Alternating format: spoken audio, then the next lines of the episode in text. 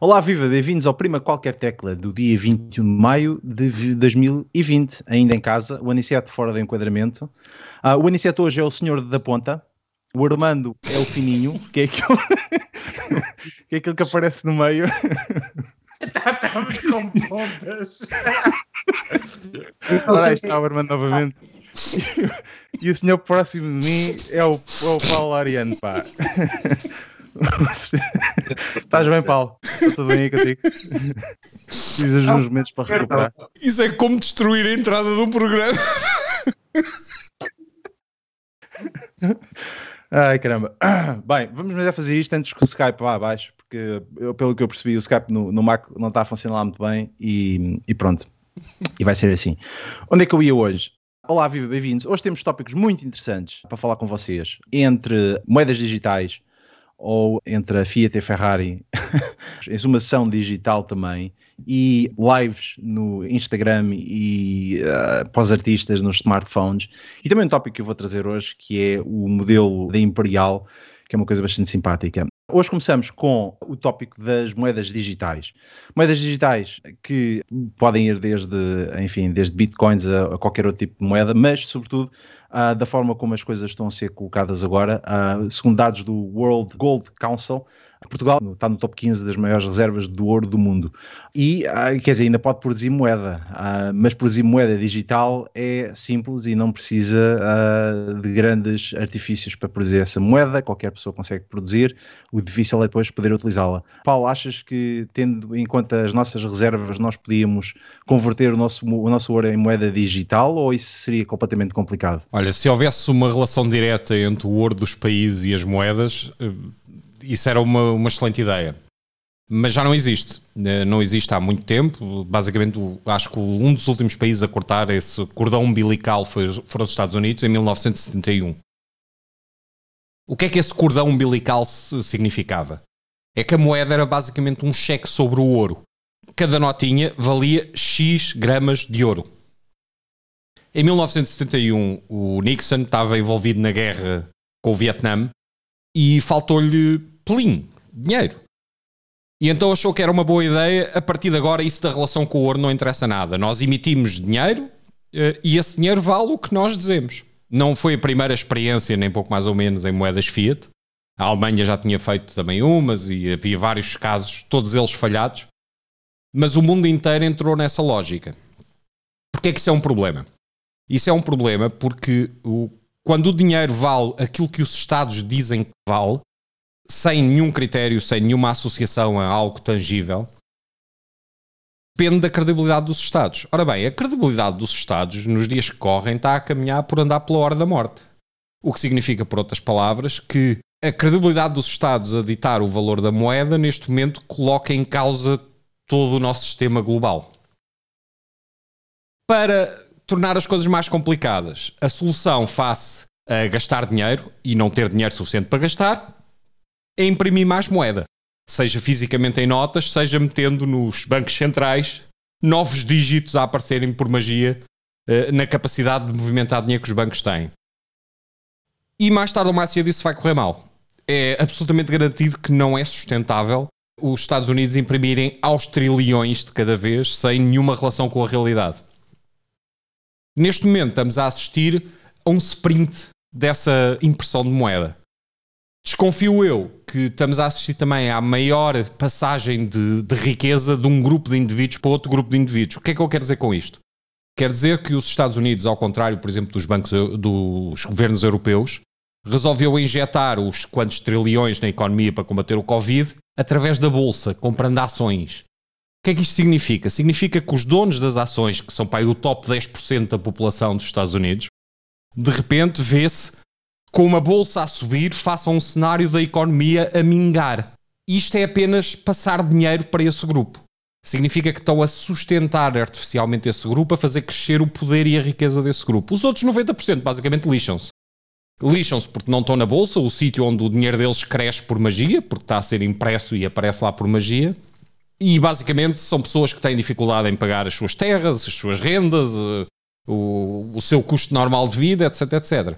Claro que é uma excelente oportunidade para aquelas pessoas que estão a receber essas injeções de dinheiro, nomeadamente as pessoas que têm ações, para vender essas ações e comprar ao desbarato tudo aquilo que os outros estão a deixar. Estas transferências de, de dinheiro para grupos restritos da população são tipicamente o downfall de todos os sistemas dos grandes impérios que nós tivemos para trás e de todos, todas as repúblicas, basicamente, a que nós assistimos durante a história. Eu temo que isto do Covid possa ter uma consequência colateral inesperada, que é as pessoas perderem a confiança nos Estados. Porque está a haver muito disparate, mesmo na Europa nós estamos a ver os Estados a injetarem dinheiro na economia, fazendo-o passar pelo sistema bancário, nomeadamente enriquecendo o sistema bancário. Para quando há muitas famílias e muitas pessoas que não estão a receber a sua quota parte de ajuda. Uh, temo que isto possa ser um problema. E passa a palavra. Quer dizer, se nós formos olhar para o mercado das, das, das moedas que estão a ser criadas, há um tempo atrás, é, cada dia eh, havia um novo paper sobre uh, criptomoedas, havia uma nova moeda a ser criada, havia a ser indexada ao Bitcoin e havia uma série de, de, coisas a ser criadas ao mesmo tempo. Hoje em dia, pelo que eu percebi, o mercado já não está assim tão. Queria dizer alguma coisa, Paulo? Uh, queria. Uh, as moedas virtuais vão ter agora uma oportunidade de ouro, obviamente. Porquê? Porque as moedas virtuais têm um atributo que a moeda, entre aspas, institucional não tem que é o facto de ser limitada a tiragem. Ou seja, o valor intrínseco de alguma coisa passa por ela não ser extremamente abundante. Por exemplo, tu provavelmente vendias-me qualquer coisa por uma determinada porção de ouro ou por uma determinada porção de moeda, entre aspas, institucional. Mas dificilmente vendias por uma porção de oxigênio, ou de ar, ou de água do mar.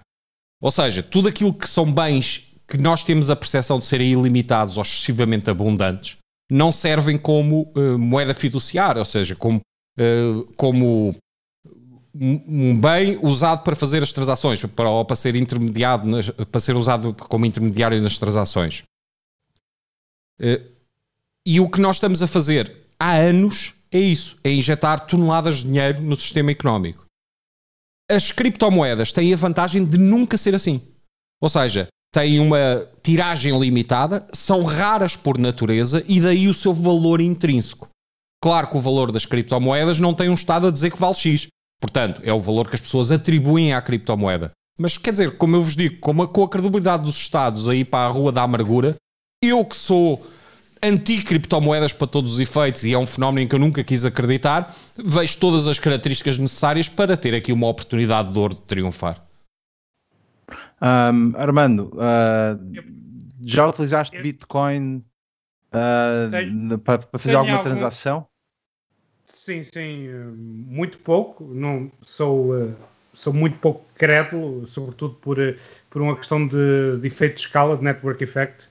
Uh, tenho algumas, algumas moedas, mas não uso muito. Eu, por acaso, quando, quando o Paulo lançou esse tema, pensei que ele ia falar sobre a divisão do, do, da Bitcoin que aconteceu este, acho que esta semana, do halving, que, que vai um pouco. Hum, quando, quando o Paulo dizia que, que os Estados têm controle, eh, há aqui uma grande diferença. É que olhamos para a Bitcoin e este halving que tem uma inflação programada, é mais ou menos 4 em 4 anos, que eles separam a moeda a, a metade para estimular a procura, que continua a existir procura. Quer dizer, existe um limite, a Bitcoin está programado em código e essa é uma grande virtude face ao, ao, ao controle dos, dos, bancos centrais, que ou, ou, emitem moeda ou compram, ou compram divisa e estão e, eh, e eh, há, em termos de política monetária tem, tem grandes, grandes vícios. Aqui o Bitcoin está mesmo escrito na própria moeda quando é que ele vai inflacionar. Isso há quatro anos havia uma grande dúvida que é como é que se ia comportar quando de repente a total, a total criptomoeda existente em Bitcoin, o que é que acontecia quando passasse quando fosse dividida e ficasse mais disponível para fazer mining, uh, que, o que aconteceu foi que os preços continuaram a subir. Uh, esta semana, que eu hoje estava a ver, não tinha, por acaso esta semana não acompanhei muito, mas hoje estava a ver e o Bitcoin estava a descer. Portanto, há também esta incógnita, o que é que acontece quando o que é este, este inventário todo de criptomoeda uh, é dividido se não vai ter os mesmos efeitos de uma inflação. Por outro lado, quando, noutra dimensão que o Paulo também referia, desta migração de riquezas, isto também acontece na criptomoeda, que infelizmente ainda é, ainda é os miners é que detêm a maior parte desse, desse inventário. Por isso parece-me ainda mais injusta, porque só quem tem grandes computadores e capacidade para fazer mining é que está a tirar benefício de toda essa riqueza. Portanto, uh, não sei até que ponto o nascimento delas te, está propriamente uh, ungido a ouro e tem os seus vícios. Agora, que eu preferia uma moeda que não fosse controlada por bancos centrais, claro que sim. Agora há uma questão de adoção. Acho que eventualmente vamos chegar a esse ponto e que, inclusive, para eh, injetar a liquidez no mercado de uma forma global, eu diria que se, teremos que caminhar para um, para um sistema como esse. E falando, no que falámos a semana passada de contactless, dinheiro digital, tudo caminha, a tendência parece mais ou menos clara que vai, que vai conduzir aí. Um, Aniceto, tendo em conta que da tua posição mais uh, menos capitalista e mais do, a favor do proletário, achas que, que esta injeção de novo dinheiro ou dinheiro totalmente digital é algo bom para o mercado ou, ou nem por isso estás mais adepto das, das moedinhas e das notas São metidas velhas, no colchão lá em casa? São velhas receitas para novas doenças. Achei delicioso que o Paulo tenha dito duas vezes que o mercado tinha uma oportunidade de ouro para introduzir criptomoedas. Um, eu tenho um problema de adoção que se chama Estados. Os Estados uh, jamais vão uh, passar o controle das suas armas, neste caso dos mercados financeiros, e da sua própria suposta liquidez, porque, porque é muito cómodo imprimir ou acrescentar zeros ou acrescentar zeros na, na unidade.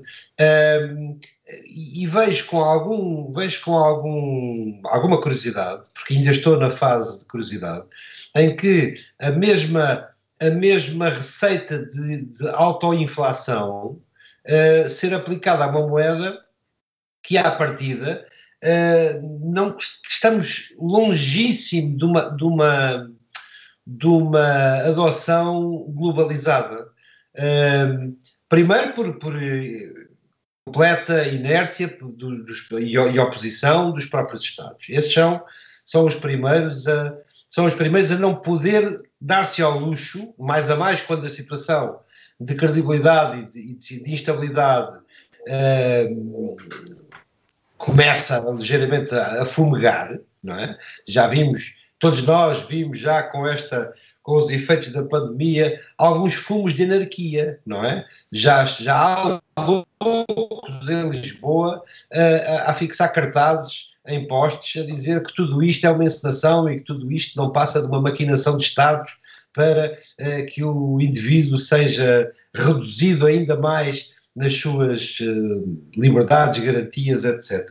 Mas os Estados dificilmente, eu não, eu não consigo perceber como é que se pode eh, ditar uma, uma adoção geral um, ehm, que os Estados nunca vão permitir sem o controle dessa mineração, dessa produção de moeda. Hum. Pessoalmente sou super cético, mas eu tenho fama de ser cético em relação a grandes sucessos. Portanto, não. Acho muito bem, é o princípio da precaução, é isso mesmo, Pedro. Diz? É um princípio da precaução, é o mesmo que, é o mesmo que usar máscaras. Eu não nego a partida, como eu não nego a partida uma ciência que desconheço, embora vá conhecendo um bocadinho mais, mas hum, possivelmente quando passaram dos, dos búzios para, para chapinhas de cobre, houve alguém a dizer hum, isto não vai dar bom resultado, isto não vai, não vai correr bem. Mas deixem-me só, por favor, eu não quero defender a criptomoeda, até porque não é algo em que eu acredito, não, nunca comprei criptomoeda na vida e é algo em que eu tenho zero interesse exceto num cenário, que é no cenário dos governos globais estarem loucos, uh, não terem percebido o problema de cunhar moeda indefinidamente, uh, e as pessoas vão precisar de coisas a que se agarrarem. Tipicamente é o ouro. Né? Os momentos de crise fazem aparecer lojas de comprar ouro por todo lado, parecem formigas. Mas uh, com a tecnologia, mais tarde ou mais cedo, se calhar o ouro não é a opção a que as pessoas se agarram para preservar valor. O que é que isto quer dizer? Nós normalmente olhamos para uma Bitcoin, etc., como algo que tem um valor estável altamente questionável, ou seja, pode subir loucamente ou pode descer loucamente, nada garante coisa nenhuma. Mas num cenário em que nós temos uh, todas as moedas são fiat currencies, portanto, em termos práticos, valem o que os Estados disserem que valem em cada momento. Uh, no momento em que os Estados vão perdendo credibilidade, eu acho que é difícil os Estados não estarem a ser vistos como algo que está a perder credibilidade. Eu olho para o Bolsonaro e para o Trump e para. Pá, e palavra de honra, eu não consigo, pá, não consigo, é uma limitação minha uh, não ver ali mais do que pá, uma pessoa pouco preparada para exercer aquela função. Pá, não quero ir mais longe do que isso, mas não sou claramente fã. Epá, e, e, quando eu digo que há uma oportunidade de ouro é por causa disso, porque há qualquer coisa que tem um valor que se calhar se torna mais estável do que a valor da moeda, entre aspas, real, e portanto é uma oportunidade interessante. Mas eu gostava só que de ouvir a vossa opinião sobre um tema, que é ninguém à mesa acha que é um problema nós cunharmos quantidades ilimitadas de dinheiro e cada vez que um político se sente apertado manda cunhar dinheiro é que antes nós geríamos uma quantidade limitada claro, de dinheiro. É. Agora vocês imaginem. E, vos... e deixamos de fazer. Certo, vocês agora imaginem. O... Lembram-se um momento em que em Portugal havia um ministro da Economia e das Finanças que era a mesma pessoa? Pá, o ministro da Economia dizia: Nós precisamos de injetar dinheiro na economia, temos que fazer investimentos públicos. E depois perguntava ao ministro das Finanças: Posso? E ele dizia: Ah, espera, sou eu. Posso.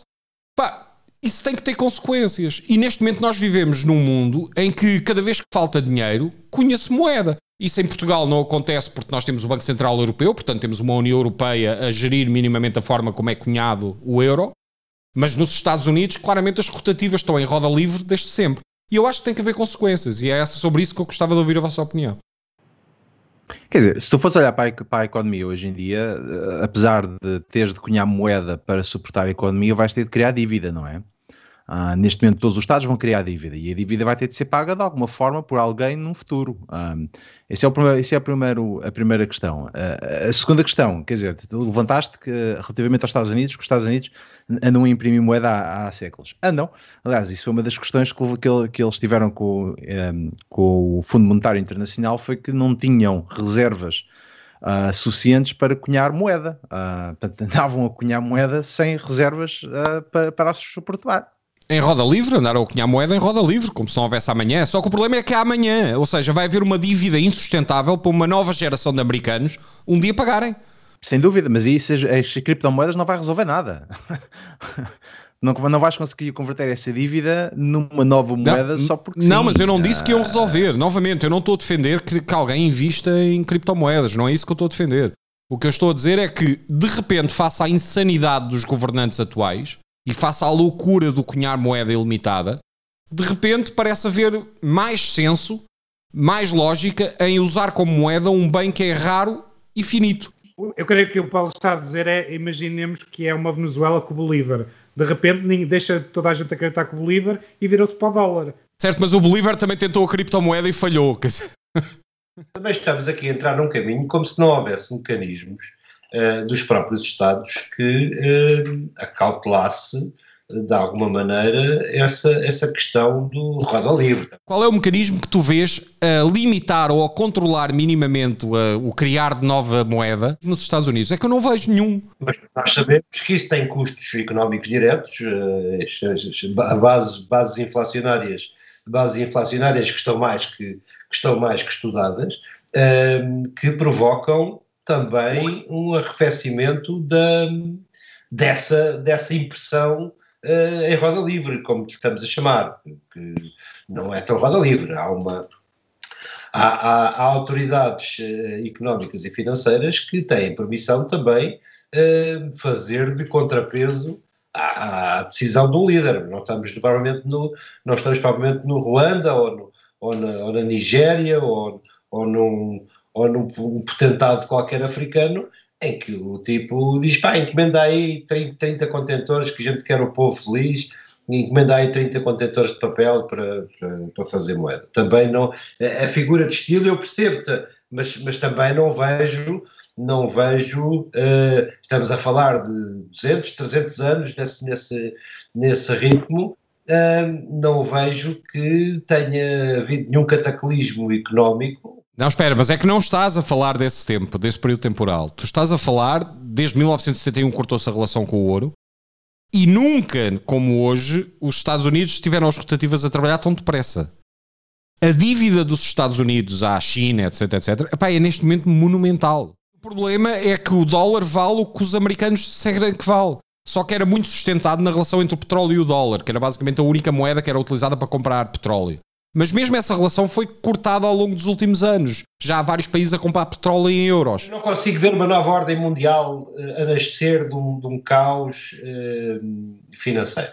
Não, não, até me nego, se calhar até nego um bocadinho uma, uma, uma autonegação de, de um caos absoluto nascer o apogeu de uma, de uma, de uma moeda virtual, uh, que não sei quem controla, que podem me dizer que têm todas as salvaguardas do mundo uh, e, e, e, a salvaguarda que, que, que, eu tenho que ter numa moeda tradicional, que é a confiança nessa moeda, que é, é neste momento, depois do padrão ouro, só te, só te resta a confiança nessa moeda, podes perfeitamente ir comprar, sei lá, bolívares, não é? Se precisares de papel, se precisares de papel para a lareira, para as sandálias, podes comprar imensas moedas no mundo, mas é esta questão de confiança e, e, e, e terão que passar muitas gerações até que, que haja a, a, a, emergência de uma nova moeda em que o mundo confie globalmente. Olha, eu espero que tu estejas correto, porque não, é nada, não há nada de bom associado a não estares. Portanto, tenho uma esperança enorme em que tu estejas correto. Para... Acho ótimo que assim seja. Mas eu, a palavra de honra, acho que há um equilíbrio no mundo que está em perigo. Nós vivemos uma geração inteira sem guerra, uh, que é uma coisa única, não é?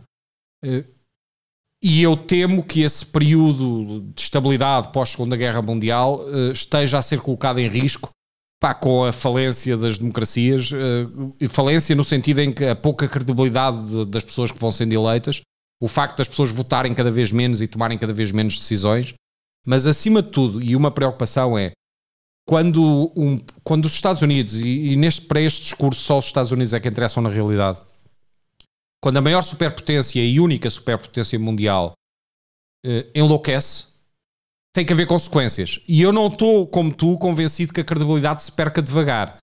A credibilidade demora muito tempo a ganhar eh, e depois perde-se num instante, quando há determinadas derrapagens. E eu temo, porque cada vez que ouço o Presidente dos Estados Unidos falar tenho calafrios, eu temo que essa credibilidade esteja a ter uma erosão muito rápida. Sim, nós aguentámos oito anos de Bush, o que não é fácil. Epá, mas o, o Trump consegue bater todos os recordes. Uh, e, e, temo, espero que tenhas razão, mas temo pelo nosso futuro. Começou, começou do dinheiro Fiat, acabámos a falar do Trump e de, e de, de outras, e de outras coisas. Um, e agora, antes de irmos para os tópicos, ia só olhar para os comentários, porque aparece que estamos a ter eco uh, nas nossas uh, transmissões, o que não é normal. Um, eu vou, uh, estou a ler os comentários. Uh, João, uh, eu, perceber... eu, não consigo ler, eu não consigo ler essa janela. Não sei se é, se é meu, se é, se é geral. João está a dizer que é. Eu vou tentar perceber o que é que se passa com o áudio uh, para a nossa um, audiência. Vou tentar ver o que, é, o que é que se passa. Uh, de qualquer das formas, um, íamos tentar passar para o próximo tópico que é sobre uh, que é o Pedro Aniceto, que tem o seu o background extremamente simpático. Um, e o tópico que ele escolheu para hoje uh, era um, sobre uh, sobre quê? Sobre digitais. Não, pera, eu tinha. Eu chamei de forenses. Espera, eu sei, mas deixa-me só acabar de introduzir o tópico que eu tenho um que eu, que eu, fui, que eu fui pesquisar já não me lembrava do alto, alto da barca do inferno, nem do óbulo de Caronte, que é uma da mitologia grega, em que tinhas que colocar umas moedas nos olhos, ou tinhas de entregar umas moedas às pessoas para elas poderem atravessar para o outro lado. Um, africano e, ou europeu? É, no europeu. Uh, e era na mitologia grega. O, este barqueiro conduzia através de. Uh, dividia os dois mundos e tinhas de lhe dar umas moedas. Um, e há uns tempos atrás as pessoas colocavam coisas nos caixões, mas o Pedro Niceto, entretanto, descobriu que uh, andamos a colocar outros equipamentos digitais dentro dos caixões, porque do lado lá não vai haver rede ou internet e queremos que as pessoas fiquem a comunicar com o lado cá, certo, Pedro? Certíssimo. É, é um fenómeno muito engraçado. Nós usamos um chavão muito tradicionalmente, que é a tecnologia faz parte das nossas vidas, dizemos isto explicentemente, e depois a vida encarrega-se de nos mostrar que efetivamente ela faz muito mais parte das nossas vidas do que, do que o que está apenas encerrado nessa, nessa frase. Eu, uh, sendo digamos, o, o, tipo mais terra a terra aqui neste, neste grupo em relação à tecnologia e ao país e ao mundo, neste caso ao país real, vou deparando com situações muito engraçadas. Por exemplo, nunca fiz na vida tanto divórcio digital, e vocês vão perguntar, mas o que é isto de um divórcio digital, como agora.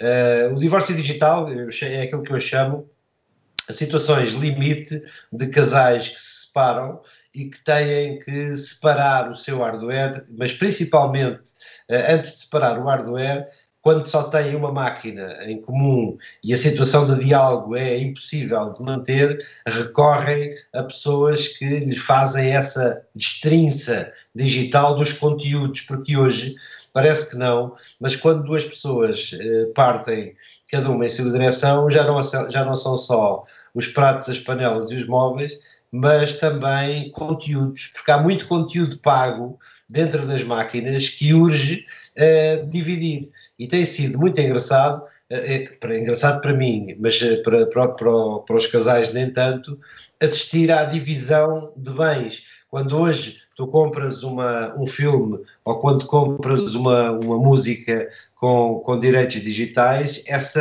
essa música é comprada pelo Paulo, por exemplo. O Paulo resolve oferecer ao Armando um, um álbum de, de Bach. Um, quem é, e oferece-lhe.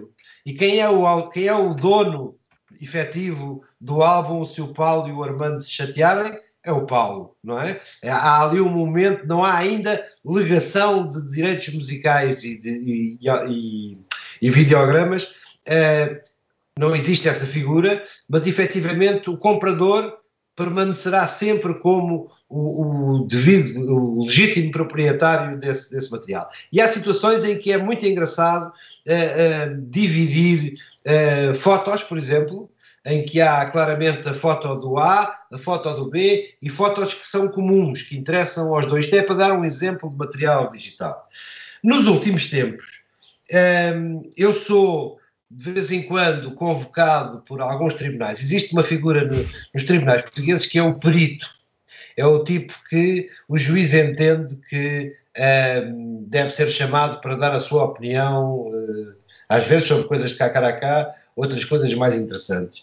E um, ehm, o tribunal chama, confia na opinião de alguém que vai decidir, sei lá, coisas básicas como se este programa é uma, é uma cópia deste, do ponto de vista de, de design ou código. Há coisas que nós temos que dizer aos tribunais, dizer que não somos o juiz acha que perito é um tipo que sabe tudo, desde azeite, desde, desde a prensagem de azeite até a engenharia quântica, e entrega casos que, por vezes, o perito diz isto não está na minha órbita e tenho que mudar. E uma das coisas mais eh, interessantes é que sempre houve, como, como o Vítor foi fazer os trabalhos de casa e muito bem, uh, falar das, das ou da simbologia das coisas que as pessoas levam para os sepultamentos, não para a cremação neste caso, um, que no passado, como vocês muito bem sabem, eram valores, ou eram valores materiais ou valores simbólicos, como comida, bebida, para a viagem, para a grande viagem. As famílias uh, põem nos féretros uh, objetos que fazem parte da tecnologia. Há, começou por, por haver acompanhamento musical em funerais, eh, ainda, ainda, ainda conseguia assistir a algumas, a algumas guerras de cassete feitas tocadas em, em, funeral, mas hoje em dia é muito comum que as pessoas coloquem um, eh, objetos da tecnologia dentro do, da urna. O que, em alguns casos extremos da justiça, vai fazer com que o, o corpo possa vir a ser exumado uh, por ordem judicial, não pela causa de morte, que em princípio está, estará estabelecida pela autópsia, mas para reaver objetos que, um, ehm, que foram enterrados. É muito raro, devo dizer, devo dizer já que é muito raro uh, conseguir-se, a não ser que haja muitos cuidados na estanquicidade, nomeadamente de pens e CDs, mas também já há casos de iPods com, com acompanhar a, a, viagem do último, quem diz iPods diz media players de qualquer espécie, é muito raro haver uh, material recuperado em condições de ser legível, mas já, já aconteceu, nomeadamente quando a exumação é feita em tempo, uh, digamos, oportuno.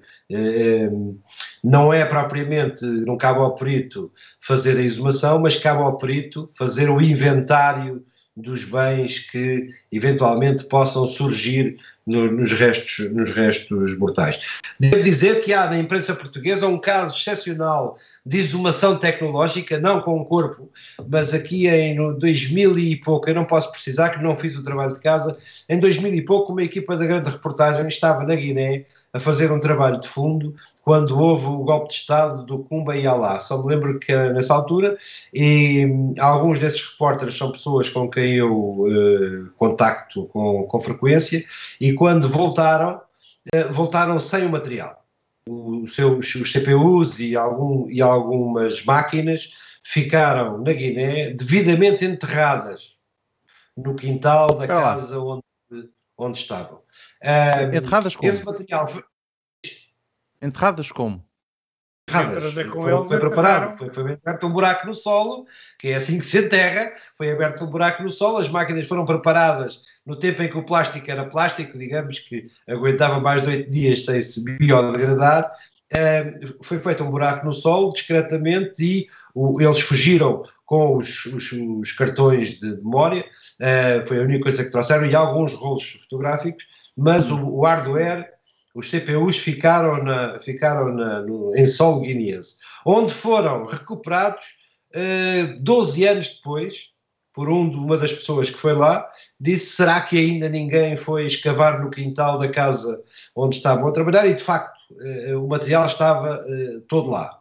Num estado absolutamente lamentável, mas muitas das máquinas e eram três pelo menos, dois CPUs, dois, dois, uh, dois desktops e um portátil. Os dois uh, desktops sobreviveram, uh, mesmo eu vi, eu assisti à abertura das máquinas com erva e literalmente vegetais dentro, da, dentro da, das máquinas, depois de sopradas, são, foram, foram recuperados e estavam absolutamente funcionais. Só uma é que, passado poucas semanas, morreu, mas já, já tinha sido recuperada toda a informação. Isto para vos dizer que é absolutamente comum uh, hoje em dia fazer-se enterramento digital, ou seja, as pessoas levarem consigo uh, peças que, uh, que tenham memórias. Não, não creio que haja aqui nenhuma. É, é, é meramente simbólico. Não creio que haja aqui nenhuma ideia de viagem ou de, ou de tentativa de ressuscitar, espero que não haja, para alguns pelo menos, uh, mas, mas a verdade é que hoje é comum, e se aqui há uns tempos, há uns tempos não, ainda hoje é proibido fazer, uh, sepultar, corpos com pacemaker, por exemplo, porque contamina, porque te, é tem uma porção de radioatividade mínima, eu fico cada vez mais uh, espantado com a, com a quantidade de objetos uh, simbólicos que vão uh, com os corpos e que, por sua vez, só na, nos levantamentos é que, é que aparecem, neste caso, nas exumações à procura. É comum, já aconteceu, uh, serem recuperados SIMs, micro-SIMs, pens e CDs. já a CD, creio que também já está em declínio a questão dos CDs, mas durante algum tempo, durante algum tempo também eram era, eram conversas básicas de, de, de cemitério uh, a existência desses, desses materiais. Uh, eu, eu tenho, eu pessoalmente tenho uma, uma espécie de time bank guardada, uma, uma time box guardada com algumas coisas que espero que um dia, não estão enterradas, uh, mas espero que um dia os meus netos, quando forem adultos, possam abrir e dizer grande maluco que era o meu avô, que deixou aqui umas coisas engraçadas. Eh, muitas delas são sem, sem qualquer. Eu não tenho. Se eu achar piada a um objeto, ele vai para a caixa. Normalmente são objetos que estão relacionados com certos períodos da vida dos miúdos, aniversários, ou o meu neto, por exemplo, tem uma coleção de jornais, eu tenho coleção de jornais do dia em que nasceu, uh, mas posso ter uma pen com, uh, uma, hoje em dia que nós colecionamos acervos digitais brutais, eu, eu pego em algumas cópias de, de, milhares de fotografias que se vão juntando desse acervo e vou juntando à caixinha. Uh, um seja, dia ele vai seja, achar... não és não és grande adepto da cloud, ou seja, não fazes backup na cloud, tu enterras literalmente. Não é uma questão de backup, é a questão da magia do, do, de algo que está enterrado no tempo. Tu, não tem graça nenhuma. Eu acho que, é assim, se o teu avô tivesse deixado uma bobina de Super 8 Sim. e aos 18 anos tu tivesses, quisesse alguma curiosidade para ir ver o que é que ela tinha, tu ias dizer: Este gajo é maluco, então deixa-me aqui uma coisa que já ninguém usa. Daqui, E, a, já, e já- daqui e já não existe forma, e já não existe forma de eu ver o que é que lá está dentro, eventualmente Não, já está totalmente É destruída impossível. e vai 8 ser é uma chatice para, para recuperar aquilo, pá. Mas faz parte do encanto. Sacana do velho só deixa, mas é trabalhos, pá. Se for uma coisa, se for uma coisa que te for servida, que, seja servida sem, sem, sem magia. Eu, eu- eu tenho na família um exemplo, há um livro que, que, que o ano passado meu deixou, é uma agenda, uma espécie de, de, de Moleskine, de um homem que não sabia escrever. Não sabia nem ler nem escrever. No entanto, ele tinha um negócio de empréstimos de dinheiro. E, e o que é fascinante naquele livro é que ele, com a sua com, com notação própria de riscos sobre meses que passavam e pontinhos sobre dias que passavam, ele fazia a contabilidade do empréstimo e do reembolso com um sistema pá, completamente eh, offline, digamos. Não, não. Eu estou a receber mensagens subliminares, mas o Armando está ali sossegadinho. Estou a receber mensagens da Regi a dizer que há aqui um elemento que está a dar cabo disto tudo. É, é claramente mentira. É tudo, Dá, é tudo- dá para ver claramente quem é que é o, quem é, que é o elemento. Se vocês que quisessem está- ser sepultados, se quisessem ser sepultados para a semana, que objeto é que, tecnológico é que levavam com vocês? Olha, eu, eu, eu, eu digo claramente que eu não levava as minhas cookies, nem as minhas bookmarks. Eu sou como o Woody Allen relativo à morte, sou totalmente contra. Portanto, eu não quero ser sepultado para a semana, pá.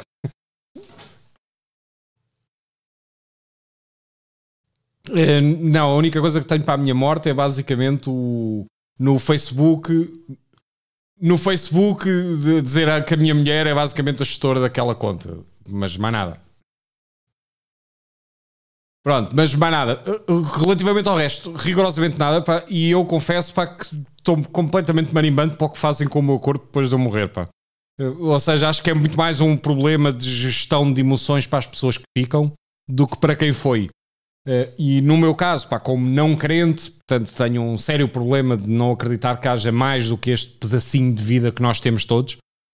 Como não crente, uh, pá, de- decididamente não quer ser enterrado com rigorosamente nada. Quer dizer, uh, divirtam-se todos com o espólio que eu fui deixando ao longo da vida, uh, cheio de brinquedos giros. Vão dizer todos, sacana do velho só deixou coisas obsoletas. Epá, as minhas são menos obsoletas, pelo menos durante uns anos. pá. Eu, por- acaso, o mais próximo que andei por isso, mas é uma questão de confiança, mas é uma espécie de serviço de cartas do futuro, eh, a hipótese de enviar um e-mail daqui a 20 anos para alguém, eh, tem o seu quê de poético, de deixar, eh, deixar cartas do futuro para no futuro serem lidas. Já não me lembro qual é o filme com a Hilary Swank, eh, que, que também fazem isso, de, ele depois de falecer deixa cartas para serem lidas. Ah, tem o seu quê de romântico e agrada-me a ideia de um, de um serviço desse género que eu soubesse que daqui a 20 anos continuava ativo e que, e que iria deixar estas mensagens para essas pessoas que hoje me dizem algo. Podia-me arrepender, entretanto, mas são outros 500. E, e, e nisso que falavas dos enterros digitais, algo que surgiu, esta era digital que surgiu, que foi a, creio que é o termo correto, que é a memorialização, memorialização de perfis. Que é quando alguém falece, tu poderes deixar o, o perfil fechado, mas com a hipótese das pessoas uh, deixarem as suas mensagens Armando. e, e prestarem essa, essa memória. Em 1984, eu sugeri a um. Eu sou um apaixonado por cemitérios, gosto da parte museológica dos cemitérios. Eu sugeri. Espera lá, espera lá, espera lá, espera lá. Tu és um apaixonado por cemitérios. Sim, sim. sim, sim. Eh, o cemitério é um depósito social, é um, é um, um social pot tremendo, em que, apesar das pessoas na morte serem todas iguais, não são, porque depois a memória, as memórias que fazemos delas, tu já entraste num cemitério em que viste com certeza um jazigo sumptuoso, uh, ao lado de uma campa mais modesta, pá, e que se calhar perguntaste quem seria este tipo, do subtuoso, do, do modesto não, não perguntas ah, nada. Literal, literalmente não, é algo que não me preocupa. Não, mas, pá, uh, já viste alguma campa, algum jazigo com, com, com essa, essa dimensão digital? Eu acho Espera lá um bocadinho, já tens, tens cemitérios lá em cima no norte, Vila Verde, acho que é Vila Verde. Já tem uma coisa onde metes, onde metes uma pé no USB. Olha, eu já sei o que é que eu quero. Eu quando, sugeri... quando morrer. Em, espera, espera. Eu tive agora uma ideia, uma ideia brutal. Fazer um negócio que é uh, falar com, a, com, as, com as pessoas que fazem as campas, os, uh, as agências funerárias, e colocar lá dentro uma Raspberry Pi infectada com vírus e dizer assim: meta aqui a sua USB Pen para mais tarde recordar e ter fotos minhas. Toma! Não, eu identificava Fazer lá. associar para o e-mail da pessoa. Em 86, o meu sonho era ter uma peça de hardware que tivesse um display e um botão, onde eu que chegasse a uma campa, carregasse num botão e o display me dissesse este foi fulano tal, podia ser áudio, podia, na altura acho que era só áudio, nem se pensava na hipótese de, nem se pensava na hipótese de ter vídeo, Pá, e, e já encontrei um cemitério onde isso é possível, não na campa, evidentemente, mas num centro multimédia que há no cemitério onde as, onde as, onde as famílias podem construir o perfil do, do, do, do, falecido. Isto foi, era uma proposta ridícula em 86, não é? Que, que, que, que fez rir muita gente, mas que hoje é uma realidade hum, normalíssima. Eu quero saber quem é. Quem é que te impede de pôr lá um QR Code para um serviço qualquer e que ouves as Eu vou, eu vou, vais aos prazeres. Tu vais aos prazeres e tens, tens memoriais de fantásticos. Cemitério dos Prazeres, a Dona Laura diz, uh, tá, tá, está lá um, um, memorial que diz ai, ai, ui, ui, ui. Últimas palavras da Dona Laura. Epá, tu queres imediatamente saber quem era a Dona Laura. Percebes? Isto são. Os cemitérios são, apesar de tudo seres um descrente, um centro de atração turística de grandes cidades. O Père Lachaise uh, foi notícia a semana passada porque reabriu. Portanto, é um, é um, é um atrativo de turismo. Eu quando vi o. Já viste o Coco, o filme? Já. Mas a falar com quem? Já acho que já toda a gente já sim. Todos. O, o Coco é um exemplo, talvez, dos melhores que tenho visto no cinema, de, uh, uh, de êxtase cultural dos mortos. Ninguém como o México faz da, da morte uma, um romance, digamos, que, que eles retrataram muitíssimo Eu acho bem. curioso porque isso deve ter a ver com a nossa educação judaico-cristã ou coisa do género, mas nós temos um, uma espécie de, de fascínio, de, de ritual de adoração da morte que a mim me faz imensa confusão, pá. Ou seja, é, eu cada vez que vejo um filme, eu cada vez que vejo um filme, uh, acho que é bestial ver aqueles tipos que estão no filme vivos. Epá, e muitas vezes os atores já morreram, etc, etc.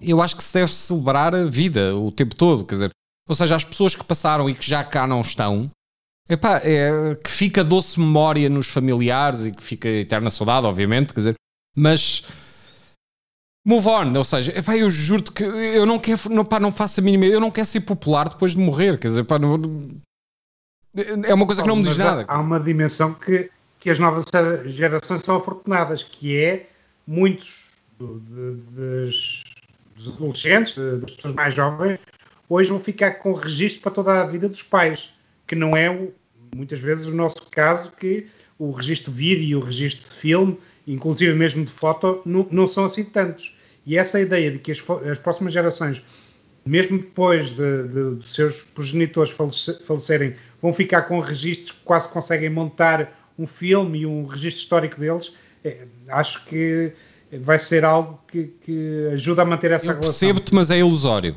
Armando, eu percebo-te, mas é ilusório. Assim como nós achamos hoje que os filmes em Super 8 dos nossos avós não são uma boa forma de ver os nossos avós, ou seja, não são a forma mais feliz ou mais eh, moderna, entre aspas, de ver os nossos avós, eh, eu temo que aquilo que tu hoje achas que são ecrãs de alta definição e filmagens em 4K, etc, etc, eh, daqui a 20 anos estejam ultrapassados por hologramas que as pessoas utilizam constantemente para comunicar umas com as outras, etc, etc. E se calhar olhar para um ecrã em 2D vai ser uma coisa, pá, demodé, que já não vai existir, que, a que as pessoas já não vão ligar nenhuma. É, novamente, eu penso que todas as gerações sentem de alguma forma que conseguem transportar-se para lá da morte. Mas a verdade é que o cemitério está os cemitérios estão cheios de pessoas que eram ultra importantes, mas que desapareceram e, e a maior parte delas são absolutamente anónimas, etc, etc.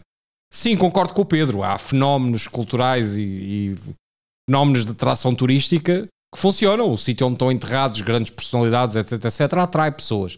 Mas eu acho um atrair um bocado mórbido. Quer dizer, as pessoas estão a ver o quê? O, aquilo que foi algures no tempo, os restos mortais de uma pessoa, se calhar já altamente decompostos e consumidos por bactérias. Palavra de eh, eu também gosto, como o Pedro, eu tenho alguma simpatia pelo aspecto de alguns cemitérios. Gosto mais dos cemitérios tipo americanos, aqueles campos de, de campas rasas, uh, do que dos cemitérios com as mil cruzes que nós temos tipicamente na Europa.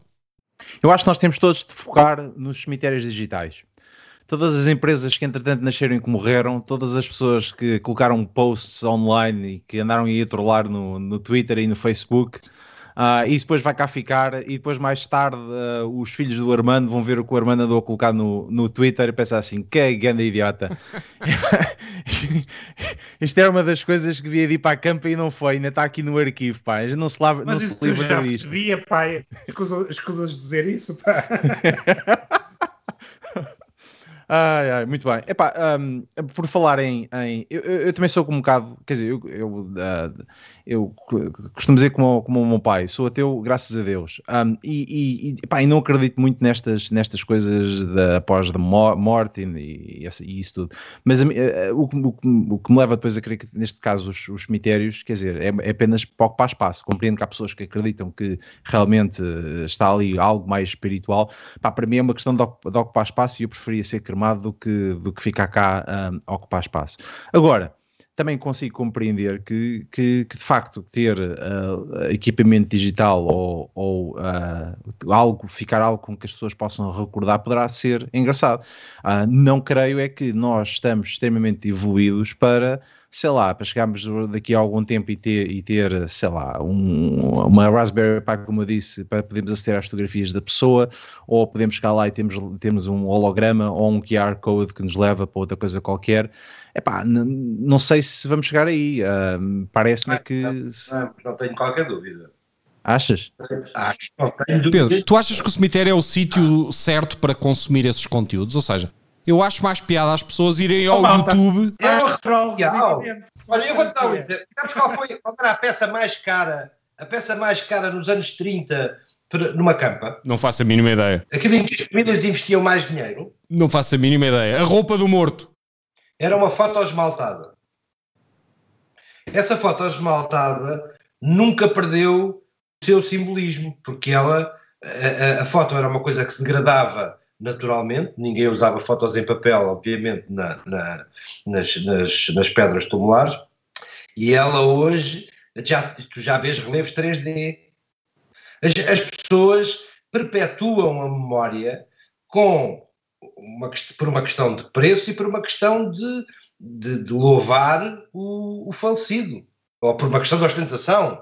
Há muitos há, há, há construções de, de, funerárias nos cemitérios de todo o mundo que não são mais do que demonstrações de poder da, da família ou, do, ou, de quem, ou de quem sobrevive ao, ao tipo. Agora, não tenho dúvida nenhuma que no local uh, vai haver sempre alguém que diz: não, eu, da mesma maneira que, que tu vês. Pá, tu vês arquitetura, em Portugal, a arquitetura funerária, horrível. Coisas pá, pavorosas, de um mau gosto discutível, mas só, é, são de mau gosto aos olhos de todos, menos de quem fez, menos de quem escolheu. Portanto, um dia vais chegar lá e carregar num botão e diz: Este foi o Sr. Paulo Laureano que fez isto, isto, isto, isto, isto. Agora prima F5 para mais, mais TV, não é? Ou insira um Bitcoin, não, insira um Bitcoin para continuar. Pá, é uma questão, é uma questão de. o ser humano quer perpetuar-se. Há pessoas que compram e escolhem o seu último destino e que deixam preparado tudo, da cor dos sapatos à, à, à, à marca, à, à, marca da funerária, muitas vezes a fatura paga, porque, porque querem perpetuar-se. É uma forma de, de, de, de, digamos, tratar da sua última. Olha, uma das razões porque eu não, eu não gosto de deixar cartas para o futuro, o Armando há pouco falou nisso. Eu, tenho, eu tive um amigo que uh, me entregou em dada altura de, da sua vida, numa situação de saúde muito difícil, um dossiê que me disse, pá, guarda-me isto e se acontecer alguma coisa tu entregas a fulano tal. E infelizmente não sobreviveu e eu fiz o que, tinha, o que me tinha sido pedido, que foi entregar à família aquele, aquele dossiê.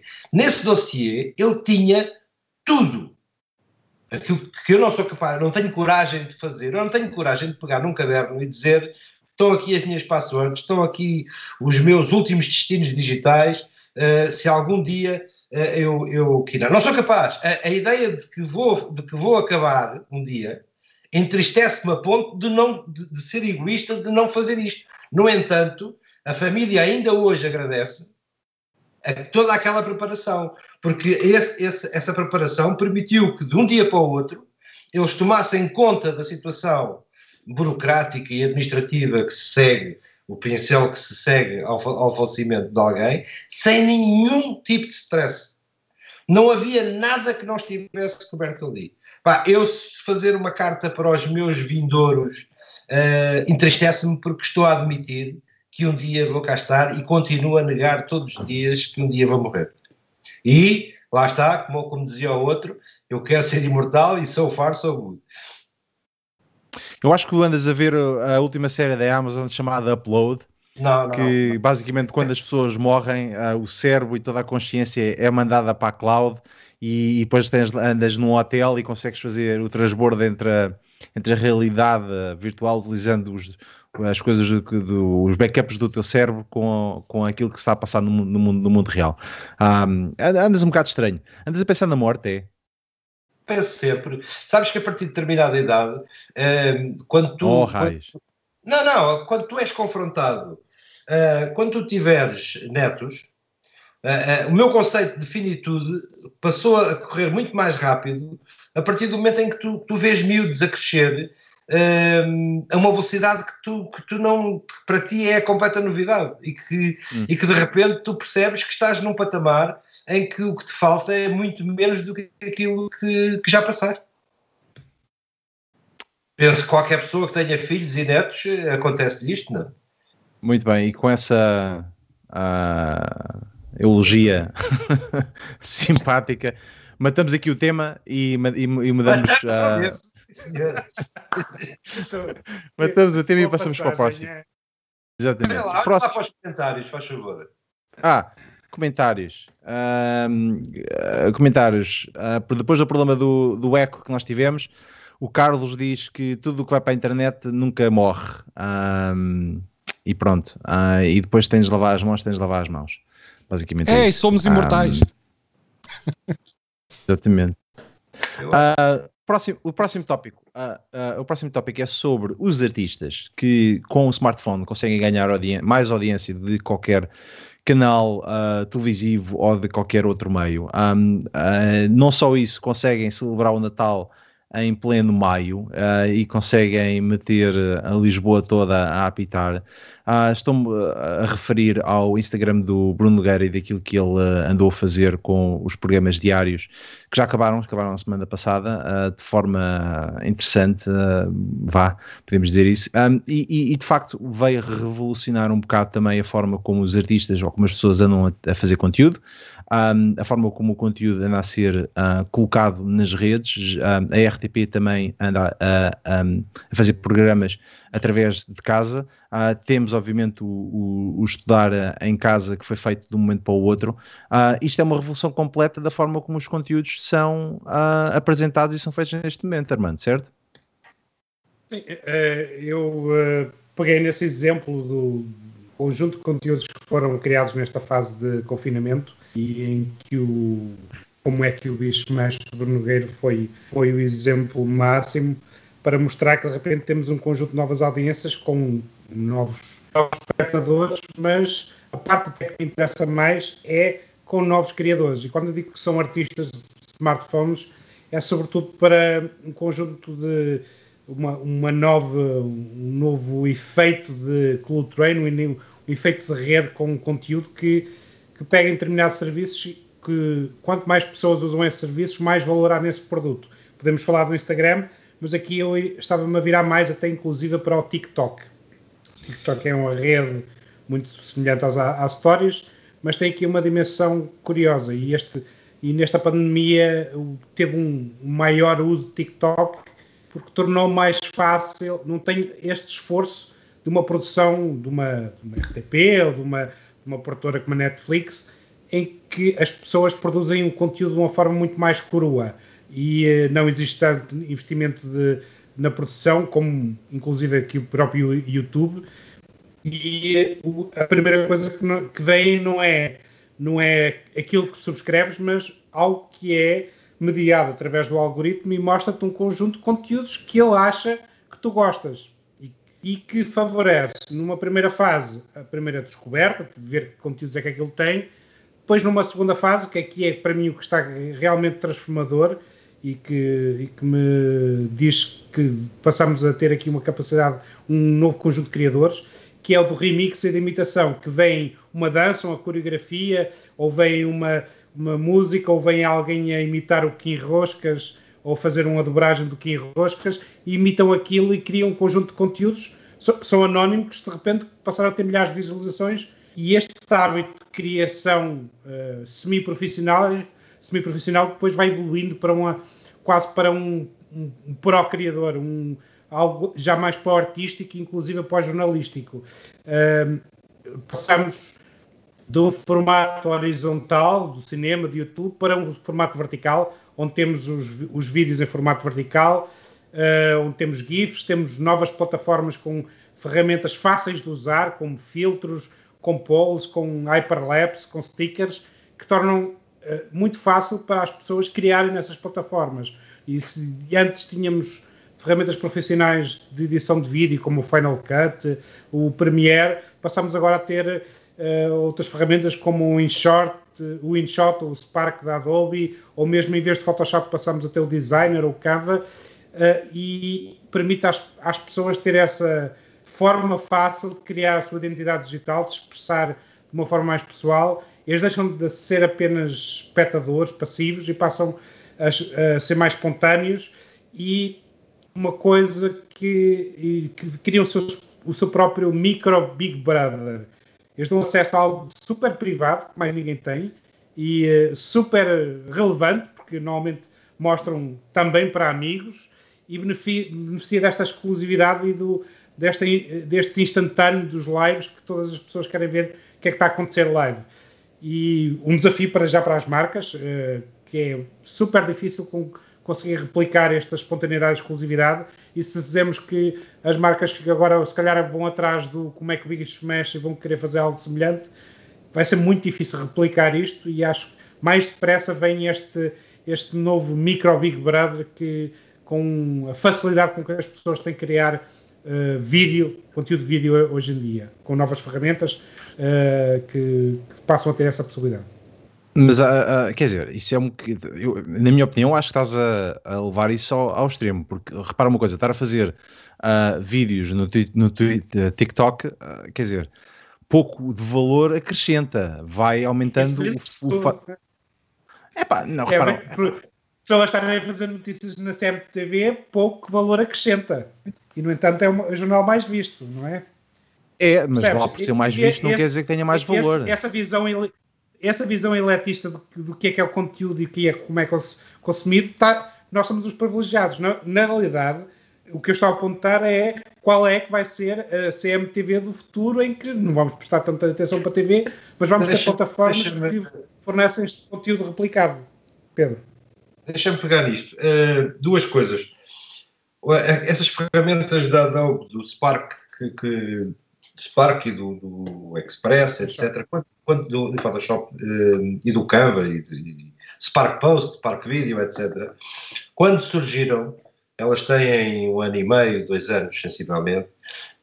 Um, eu, que raramente acerto em previsões a longo prazo, uh, olhei para isto e disse: sim, senhor, ferramentas de borla para criação de conteúdos. E, e efetivamente hoje vejo N exemplos dessa, dessa mesma utilização, uh, de gente muito nova, o que é bom, porque daqui a 20 anos vais ter uma geração de tipos que se vão expressar que se vão expressar perfeitamente com vídeos, uh, mesmo que sejam de 30 segundos, infelizmente, mas, mas uh, tenho, tenho fé que esta, este caldo de digital vai gerar grandes produtores de conteúdos. E agora, em relação ao Bruno, eu tenho, eu tenho a felicidade de conhecer os três, uh, quer individualmente, quer uh, com o primeiro fenómeno a que assisti, a que o mundo não deu a devida importância, mas que, que tinha o, o, belíssimo nome de Uma Nespera no Cu. Uh, o primeiro episódio para o qual me pediram ajuda e eu estive de alguma maneira envolvido na, na difusão da, do, do, primeiro do, do, da Nespera, como nós lhe chamamos, e, e, como cidadão comum ouvi aquilo e disse: Mas o que é isto? Isto não tem, pá, não é mainstream, não tem nada a ver com a, a face pública, porque era um, era um, um tipo de linguagem completamente sem filtro, uh, repisado até ao exagero, com algumas ideias originais, mas assim que o primeiro episódio começou a mostrar números, pá, percebes que tu tens um culto. Tens uma, tens uma legião de gente, de seguidores. Mais, a Nespra chegou ao sexto ou sétimo episódio e descobriu acidentalmente, completamente acidentalmente, o Brasil. De repente, os números explodiram de tal maneira que o Bruno só me perguntava: mas como é que é possível? Não é, isto não pode, não pode estar bem, estas estatísticas de descarga não podem, não podem estar bem, até que começou a ser, até que começámos a fazer contas e a ver a própria Apple uh, uh, para os mercados de, de, língua portuguesa, nas stores de, de, dos países de língua portuguesa, eles nem perguntam ao, ao, ao autor original, pegam no conteúdo e replicam na, na store que tenha a mesma língua. Portanto, de repente a Apple pegou na Nespera e bora para o Brasil. E de repente aquilo explodiu. Pá, eu já achava aquilo um fenómeno de massas tremendo.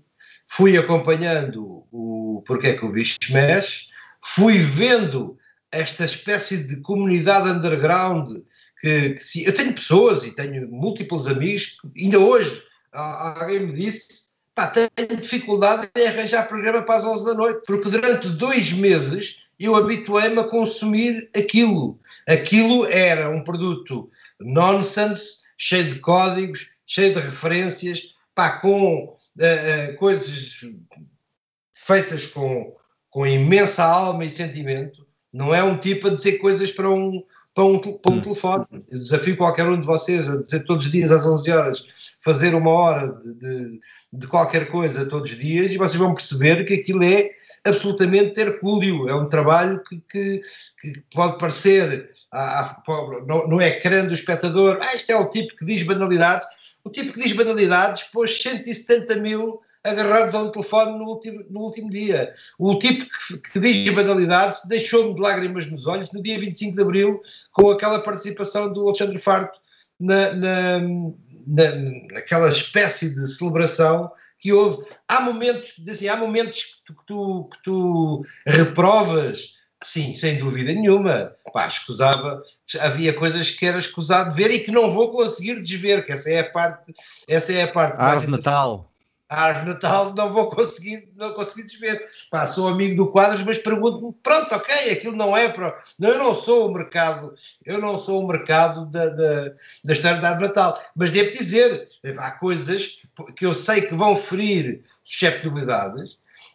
A questão da irmã Lúcia, aquela, aquela participação do Quadros no, no, no último episódio, com a história da irmã Lúcia, pá, por muito respeito que eu tenha pelas, pelas convicções de outras pessoas, aquilo é giro, aquilo é engraçado. Eu já vi, todos nós temos aquela fronteira, onde é que acaba, onde é que, onde é que começa o respeito. Eu já vi piadas uh, feitas pelo Quadros, ditas pelo, pelo Bruno, em espetáculos, pá, que eu gelo, e eu não sou propriamente nenhum, nenhum, uh, nenhum santo. santo em matéria, de, em matéria de limites até onde é que se pode ir. Mas agora, concordo absolutamente com o Armando, já está toda a gente a pensar como é que eu vou arranjar um Bruno Nogueira 2 para a minha marca, para potenciar a minha marca, mas as marcas vão ter que, vão ter que perceber, e perceberão muito rapidamente, que aquela, aquele elan, aquele movimento que vai que se vai gerando e aquela comunidade que se vai formando, pá, não, se cre... não, não, não aparece por receita. Se houvesse uma receita para o sucesso daqueles, estava toda a gente hoje às 11 da noite a fazer coisas e a guerrearem-se para, para se comerem uns aos outros. Mas há ali muito trabalho, mesmo muito trabalho. Uh, a preparação, uh, todo, tudo aquilo que parece uma, um pequeno acaso de, de, de, que acontece durante uma hora, pá, tem gente, vocês viram o tamanho da equipa no final que, faz, que, faz, que fez acontecer aquilo, para quem viu para quem viu o último episódio, teve uma ideia do número de pessoas que está, que está envolvido. Muitas delas a trabalhar à distância, e que, um, de alguma maneira, nós vamos ter que aprender que podemos fazer fogueiras, fazer fogos florestais muito grandes, pá, sentados na sala, cada um por si, com o seu próprio conteúdo. Claro que o, o, a receita é qual conteúdo, como fazer e como distribuir. Como distribuir já sabemos, mas, mas há aqui muito para aprender do que, do que foi feito. Mas isto acho também é um bocadinho. Quer dizer, nós, nós, desculpa, desculpa, Armando, nós também estamos aqui a tentar fazer isto todas as semanas, uh, porque duas coisas. Primeiro, porque nos diverte, uh, falando todos uns com os outros e, e, somos conhecidos e gostamos de fazer isto. Não temos nenhuma segunda agenda, mas, uh, e agora olhando para os nossos comentários, como o Carlos Menezes também disse, que nem toda a gente pode ser Bruno Nogueira. Aliás, segundo a Teresa, nós somos o, o, Bruno Nogueira da Teresa. Obrigado, Teresa. Mas, mas nós não podemos ser todos o Bruno, o Bruno Nogueira. Oh, Paulo, tu, tu vês estas, esta criação deste novo conteúdo nas redes sociais e da forma como ele está a ser criado o futuro da, da, dos conteúdos? Ou, ou isto é apenas algo. Que... O entretenimento. O entretenimento. Duas coisas distintas. Bom, eu vejo como sendo o presente de conteúdos. Eu não percebo algumas realidades tipo TikTok, eh, nunca fui um fã do Instagram, por exemplo. Eh, percebo Twitch porque gosto de jogos e sou, sou jogador, entre aspas, de jogos informáticos, mas tenho alguma dificuldade em perceber, e tenho alguma dificuldade, obviamente, em perceber a geração dos millennials e pós-millennials, etc., porque está a uma distância da minha já substancial. Portanto, traduzindo por miúdos, eu gosto muito de algumas coisas que vejo no meio desse experimentalismo uh, e no meio dessa realidade atual. Não sei prever o futuro. o problema de prever o futuro é que ele ainda não aconteceu e não é fácil relatá-lo. Mas posso-te dizer que aprecio o presente e aprecio pessoas que estão muito mais próximas da minha geração, como o Markle e o, e o Bruno Nogueira, etc., uh, e que de facto conseguem chegar, uh, fazer a ponte entre as gerações uh, de uma forma absolutamente brilhante. Para, gosto, gostei imenso do, Manês para no cu, achei uma delícia. Ao contrário do Pedro, nunca fiquei particularmente chocado, pá, passava era o tempo todo a rir. Uh, e gosto muito do humor do Markle em particular. Mas, por exemplo, a minha coisa preferida que o Markle fez não foi o Homem que Mordeu o Cão, nem, nem, foi a Nespera, foram, foi aquela série sobre os anos 80 porque tocou em cheio na minha infância. Uh, tocou em cheio naquele período em que eu era adolescente e eu lembro-me daquela guerra entre o Freitas e o Soares, etc, etc. Portanto, achei imensa piada a essa série. Uh, o que é que eu diria sobre estes novos criadores? Uh, diria que há pessoas que têm talento, seja qual for a ferramenta e não é a câmara que importa, é quem a agarra. Há pessoas com muito talento a fazer coisas que são altamente impressionantes e há pessoas a fazer muito aquilo que me parece lixo. Eh, eu, por exemplo, olhei para uns vídeos do TikTok e o que vier era miúdas adolescentes a dançar sozinhas e, e, e aos pelinhos e, e, a cantar, etc. Uh, eh, vi muitas promessas de uh, fiquei milionário e agora vou-vos dizer como, etc, etc. Uh, e vi milhões de pessoas atrás disso, que não é um fenómeno novo, diga-se passagem. O quer emagrecer, pergunto-me como, tem uma tonelada de anos, não é? Eh, mas vejo pessoas com muito talento. Vejo alguns youtubers com os quais eu não me identifico com nenhuma das suas perspectivas, mas que claramente sabem o que é que estão a fazer quando estão a editar vídeo, conseguem ter um som decente, etc, etc. Fazendo o paralelo connosco, eh, eu penso que a geração eh, atual que consome essas plataformas, os TikToks, etc, etc, tem um attention span muito diferente do nosso. Eh, eu reparo que as músicas pop hoje começam, a voz aparece muito cedo na música, tipo 4, 5 segundos depois de começar a música tem que começar a voz. Epá, no nosso tempo nós tínhamos introduções épicas a uma música de 17 minutos em que a voz só aparecia ao sexto minuto, quer dizer. Acho que são gerações diferentes, são gostos diferentes.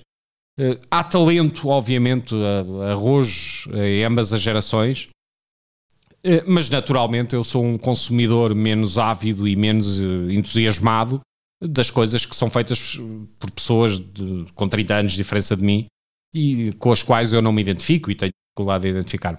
Eu, francamente, já passei a idade de ver meninas a dançar no TikTok. Quer dizer, aquilo para mim é só um disparate, tipo, o que é que esta miúda está aqui a fazer? Pá, vá sair para a rua com os amigos, vá se divertir, eh, não durante este momento da crise. Não pode, pá, tem de ficar em casa. Eh, mas, mas elas já estavam a fazer aquilo no TikTok antes do, de, desta crise.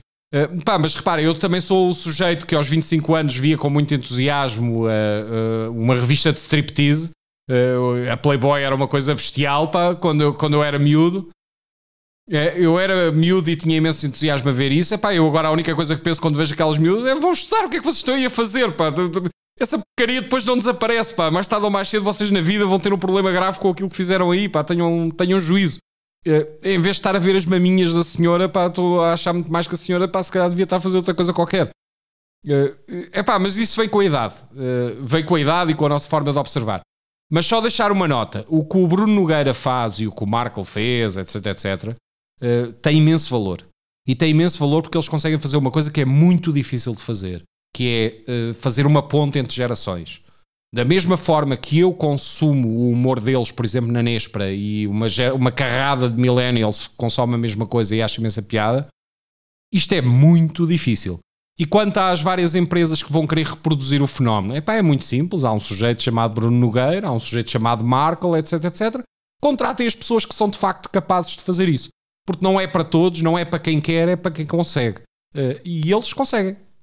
Há um outro fenómeno que é eu ter encontrado já ao longo da vida pessoas que são excepcionais produtores de conteúdo nos meios tradicionais e que depois não conseguem ser estrelas na, na, nos mídias digitais. Eu vou-te dar um exemplo. Há um cineasta português, para mim ele é, ele, a profissão dele é repórter de imagem, mas eu chamo de cineasta, chamado Jorge Pelicano pá, que é um tipo que faz coisas absolutamente monumentais para a nossa realidade, e eu não consigo ver as pessoas a, a consumir no, no, new media, não é?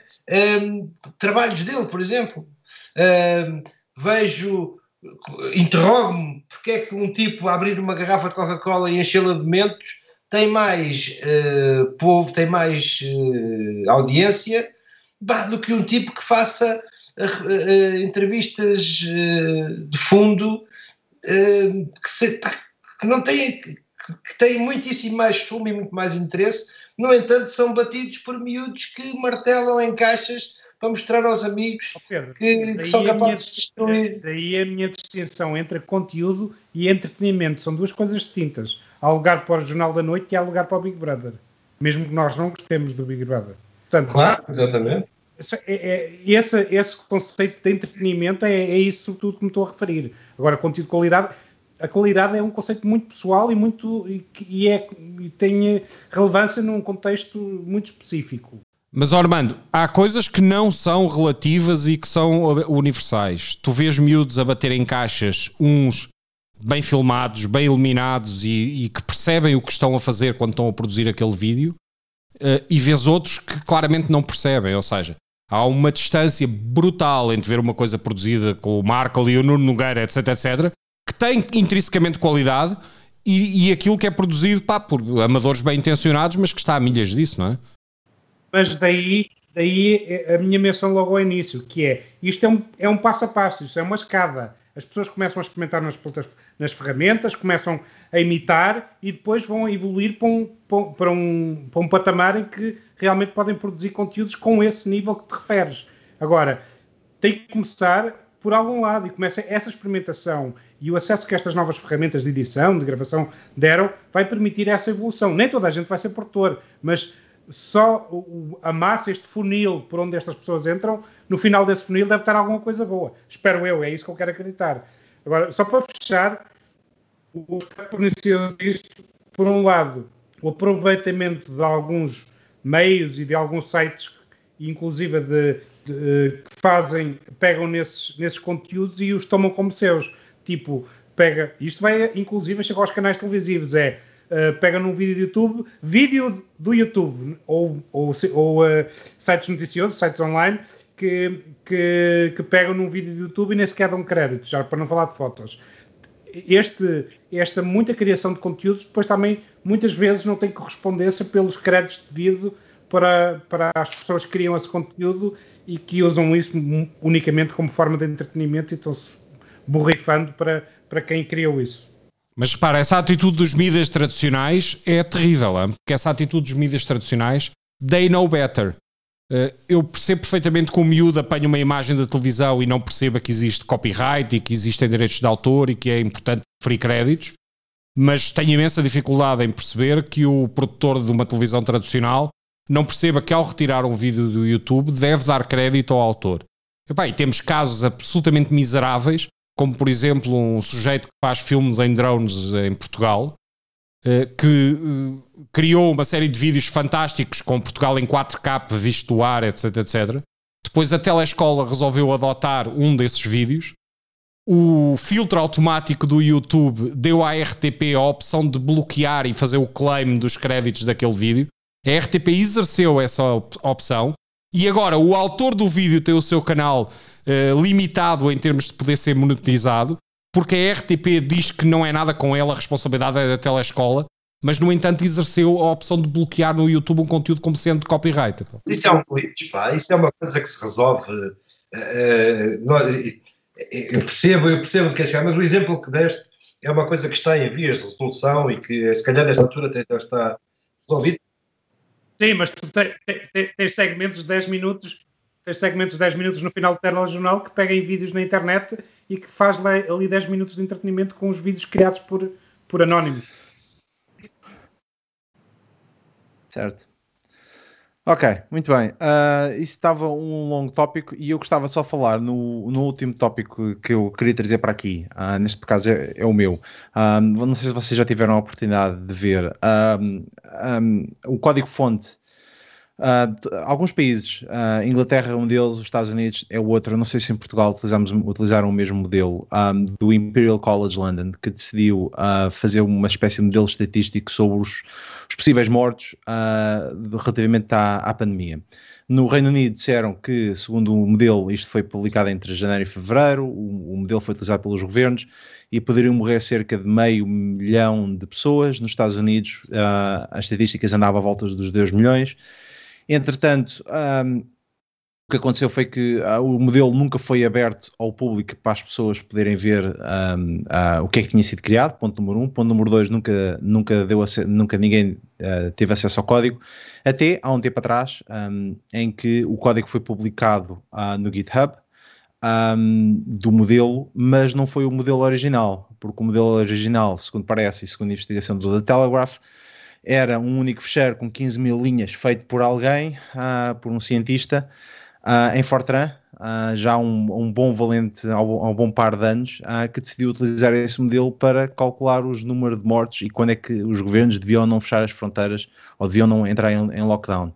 Entretanto, o código foi colocado no GitHub, mas foi convertido para C e segundo parece, uh, alguns, alguns especialistas que andam a analisar o código, o John Carmack, uh, o CTO do Oculus e o criador do motor do Quake, do Engine e de uma série de outras coisas, uh, ajudou a transportar o código de Fortran para, para C, segundo parece, e uh, de facto existem alguns problemas com o código. Uh, o da Telegraph, como eu expliquei, um, disse que uh, o, o, código, utilizar uma linguagem Fortran nos dias que correm não é propriamente a melhor coisa, por isso é que o código agora que está no GitHub está atualizado e utiliza R, e utiliza C, enfim, tecnologias mais modernas, mas ainda, existe aquele, aquele gap, aquele hiato de que uh, do momento em que o, as pessoas começaram a utilizar o código sem as variáveis necessárias, que obrigou os governos a fechar uh, de acordo com o modelo ou pela opinião pública, e esse código não estava aberto. Um, eu acho que houve aqui uma série de erros todos em conjunto que não vai facilitar a forma como os governos ou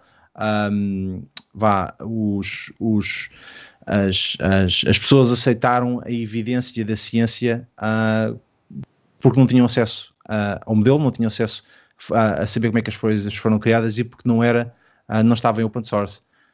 Acham que isso veio prejudicar a forma como nós acreditamos nos factos ou, ou de facto isto não interessa agora um, e, e, e, é uma coisa que não vale a pena nem falar no assunto porque já foi passado, já, já entramos em lockdown ou acham que é que devemos revisitar e de facto aprender com os erros? Uh, Paulo, o que é que achas sobre o assunto? Uh, bom, há para aí 20 anos de diferença entre o momento em que foi criado o Fortran pela IBM, 1950, salvo erro, uh, e o período em que foi criado o C, salvo erro, 1970, por aí. Não, eu não sei estas datas de cor, mas é por aí, há para aí 20 anos de diferença. e sim, há limitações no Fortran que tornam aquele código potencialmente mais complexo de ser escrito. Eh, quanto ao modelo propriamente dito e quanto à polémica, eh, não me choca. Eh, choca-me que os governos tivessem seguido isso como orientação. Pá, há better ways to do it. Podiam ter recorrido seguramente às mesmas universidades e aos mesmos institutos, etc, etc, e visitado as premissas do modelo, não tanto a linguagem em que ele foi implementado, mas as premissas estão por trás, que eu desconfio que esses resultados não estarão nem perto corretos. Eh, nada disso me choca. Acho muita piada ao Carmack, que é um deus, uh, ao John Carmack, de se ter envolvido. Uh, eu cresci a ver o Carmack fazer magia com, com aquilo que mexia nos ecrãs dos meus computadores. Uh, e portanto, não tenho muito mais a dizer do que decidir com base em informação errada é perigoso. e a forma como eventualmente, aparentemente, as coisas se passaram no passado ajuda a explicar eh, porque é que algumas das decisões são questionáveis. Eh, a forma como fechamos, eh, o modelo com que estamos a abrir, o não ser absolutamente óbvio para toda a gente o que é que significava fechar naquela altura e o que significa abrir nesta, porque nada mudou aparentemente no vírus. Há parte de algumas teorias sobre o vírus, eventualmente com algumas mutações, estar a, potencialmente a ser menos chato eh, mas como nada de fundamental que se saiba que esteja provado mudou, eh, o que nós vamos, o que nós estamos a fazer é gerir capacidade dos serviços médicos, ou seja, há mais camas livres nos hospitais, podemos abrir um bocadinho mais. Se a situação se inverter, temos que fechar outra vez. Eh, por outro lado, alguém já reparou que o peso que isto tem na economia é, pá, é impensável. Ou seja, nós estamos a ultrapassar a humanidade uma crise que nos vai levar potencialmente para a maior depressão económica da história. O que é problemático. Portanto, eu diria que é muito importante nós tomarmos decisões com base em informações exatas. Eh, e temo que não tenha sido o caso. Eu não tenho muito mais a dizer sobre o assunto. Tipicamente existe um, um, um ditado que é In God we trust, all others bring data. In God We Trust All Others Pay Cash é o original, pá. pá, isso foi inventado agora aqui por mim. Assim, ó. uh, mas um, achas que, Armando, achas que, os, que, que, que, quando nós entramos em lockdown tínhamos os dados suficientes e, no, e ter acesso uh, um, à forma como os governos um, vão utilizando os dados científicos e os modelos que eles utilizam devia de ser aberto a todos e, e as pessoas deviam de verificar aquilo que, uh, com que a base em que, em que, os governos tomam as decisões? Primeira parte da questão, uh, ao início ninguém estava preparado.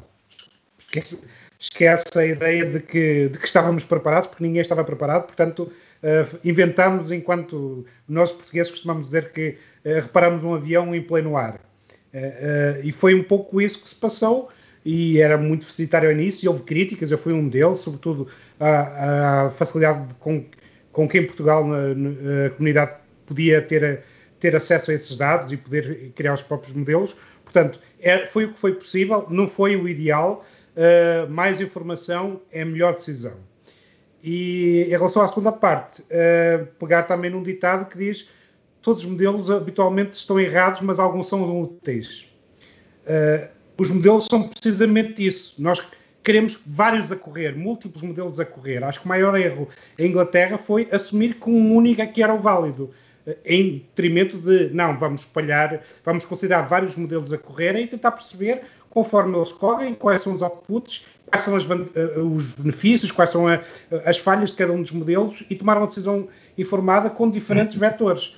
E acho que esse foi o grande erro neste, neste modelo da, do Imperial College, foi um único, relativamente hermético, e aí muitas vezes a academia fecha sobre si mesma, uh, não, nem toda, uh, felizmente hoje em dia a academia começa a abrir cada vez mais e trabalhar com Open Data, uh, e essa, essa necessidade de, neste caso, com mais informação, com mais partilha de modelos, é sobretudo por aí que se podia ter tomado uma melhor decisão. Ser um único era, estará, estaria fatalmente destinado a, ter uh, um fracasso porque tinham apenas uma visão, não, recebia input de, de outras variáveis.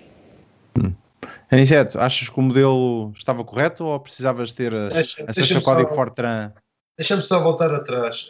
Um, como disse o Armando muito bem, eh, isto foi um caminho de Minas. Um, não havia preparação possível.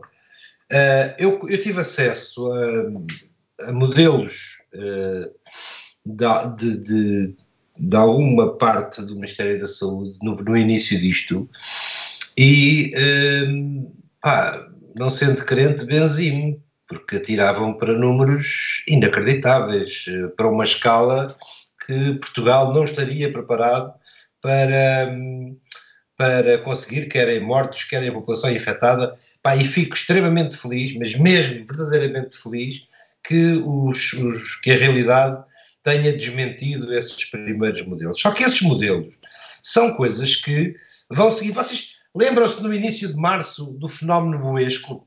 O fenómeno Ai, do, do, Boesco? Do, do painelista que aparecia em tudo quanto era jornal. Vê, vês? Já está no caixote de lixo da história. Lembram-se do, do, do Simas? Já está no caixote de lixo da história. Eu não me lembro de nada disso, deve estar completamente amnésico. Eu, eu também. Eu passei, não estou a acompanhar nada, passei parte do eu, dia, eu passei parte pessoas... do dia de hoje a, a zurzir na, na, cabeça de um artista que acha que é tudo mau, que a comunicação é má, que as medidas são más, que o, que o lockdown foi mal, foi mal feito, que as escolas isto, que as escolas aquilo, que os aviões isto, que os aviões aquilo. Eu recordo que de um dia para o outro, nos últimos dois meses, se corrigiram tiros se fizeram. Não andámos propriamente a palpar. Eu, eu no, no, como sabem, trabalhei numa multinacional, uh, mantenho contactos estreitos com muita gente de outras realidades, nomeadamente Irlanda, Grã-Bretanha e Estados Unidos, e uh, uh, fiquei muito contente, e foram inúmeras as vezes que eu recebi durante estes dois meses elogios àquilo que se fazia em Portugal e que nós passamos, nós e o país real, passou uh, muito tempo a, a moer. Uh, eu acho que se há pessoas que merecem o crédito da nação daqui por uh, se, houver, se houver 10 de junho, não é? são algumas das pessoas que estiveram à frente da gestão deste, deste problema. Portanto, o modelo, se estava certo ou se estava errado, atirou os ingleses para uma tragédia porque aquela ideia de que não, vamos deixar andar, que isto depois, isto depois da gente estar todos imunes, vamos nos rir. Eu, eu tenho amigos da Irlanda que celebraram o lockdown com pubs cheios, com música ao vivo, tudo ao monte e fé em Deus, porque durante dois meses não iam poder beber cerveja. Portanto, isto era um Estado, e eram pessoas que diziam, mas esse site da DGS, a gente trocava números, não é? Os números deles eram em base em jornais, porque não havia informação centralizada. Só passou a haver briefings e informação centralizada quase um mês e meio depois disto ter começado. Portanto, não. não... Agora, parte de, de aquilo que me mostra como de facto a situação aqui foi mais ou menos bem gerida, também houve, houve e há e haverá erros de uma situação dessas, é famílias inteiras de estrangeiros a dizer nós vamos para Portugal, alugamos uma casa porque sentimos-nos sentimos mais protegidos em mais Portugal seguros, né?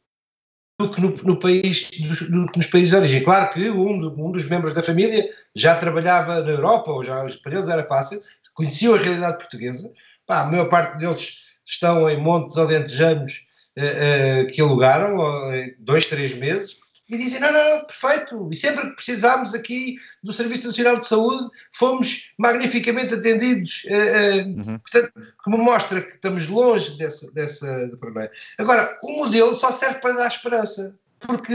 Teres acesso, teres acesso aos dados não, não, não te importa, o que importa é o resultado final.